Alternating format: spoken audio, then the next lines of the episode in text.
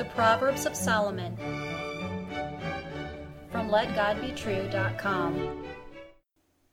Proverbs chapter 14 and verse 6.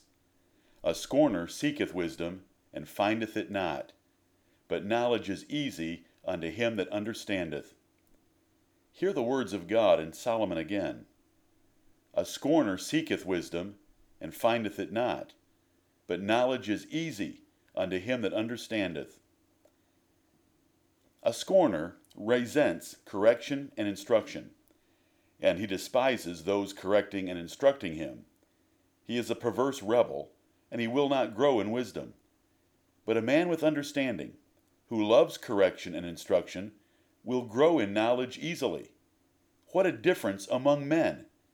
It is your duty and privilege, listener, to be the wise man of these two.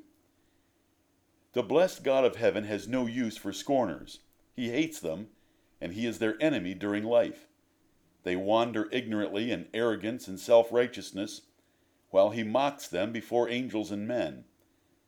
The Lord God loves humble men, who willingly receive his word and are thankful for it.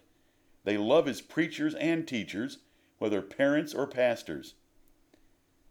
All men are born helpless and ignorant. They take a year to learn to stumble, another year to learn a few basic words, another two years to ride a tricycle, and another twelve to drive a car dangerously. Men of understanding know their ignorance and dependence on God's revelation and His teachers. They love parents, pastors, and any other instructors who will teach them wisdom. They realize God has chosen others to lead them to true knowledge. But scorners love their own thoughts, and they resent being told they are wrong. Their arrogance about their opinions makes them worse than a fool. They will not go to wise men to learn, because they presume they already know it all.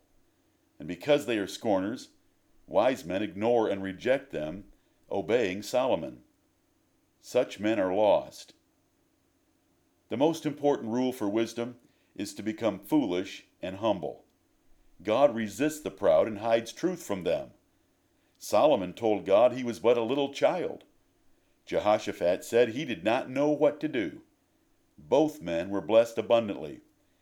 The lower you can go in true humility, the higher God will raise you. While humbling yourself, you must fear God and trust His word in all things. Then you seek unto His messengers with the noble and receptive spirit of the regathered Jews under Nehemiah and the Bereans in Acts chapter 17. The combination is powerful. God will guide you clearly in all matters of wisdom and knowledge. This generation is scornful, so they are very ignorant. Effeminate teachers cater to silly women who prefer Bible studies over wifely submission and holy mothering. The average so called Christian today has rejected sound doctrine for entertainment and fables.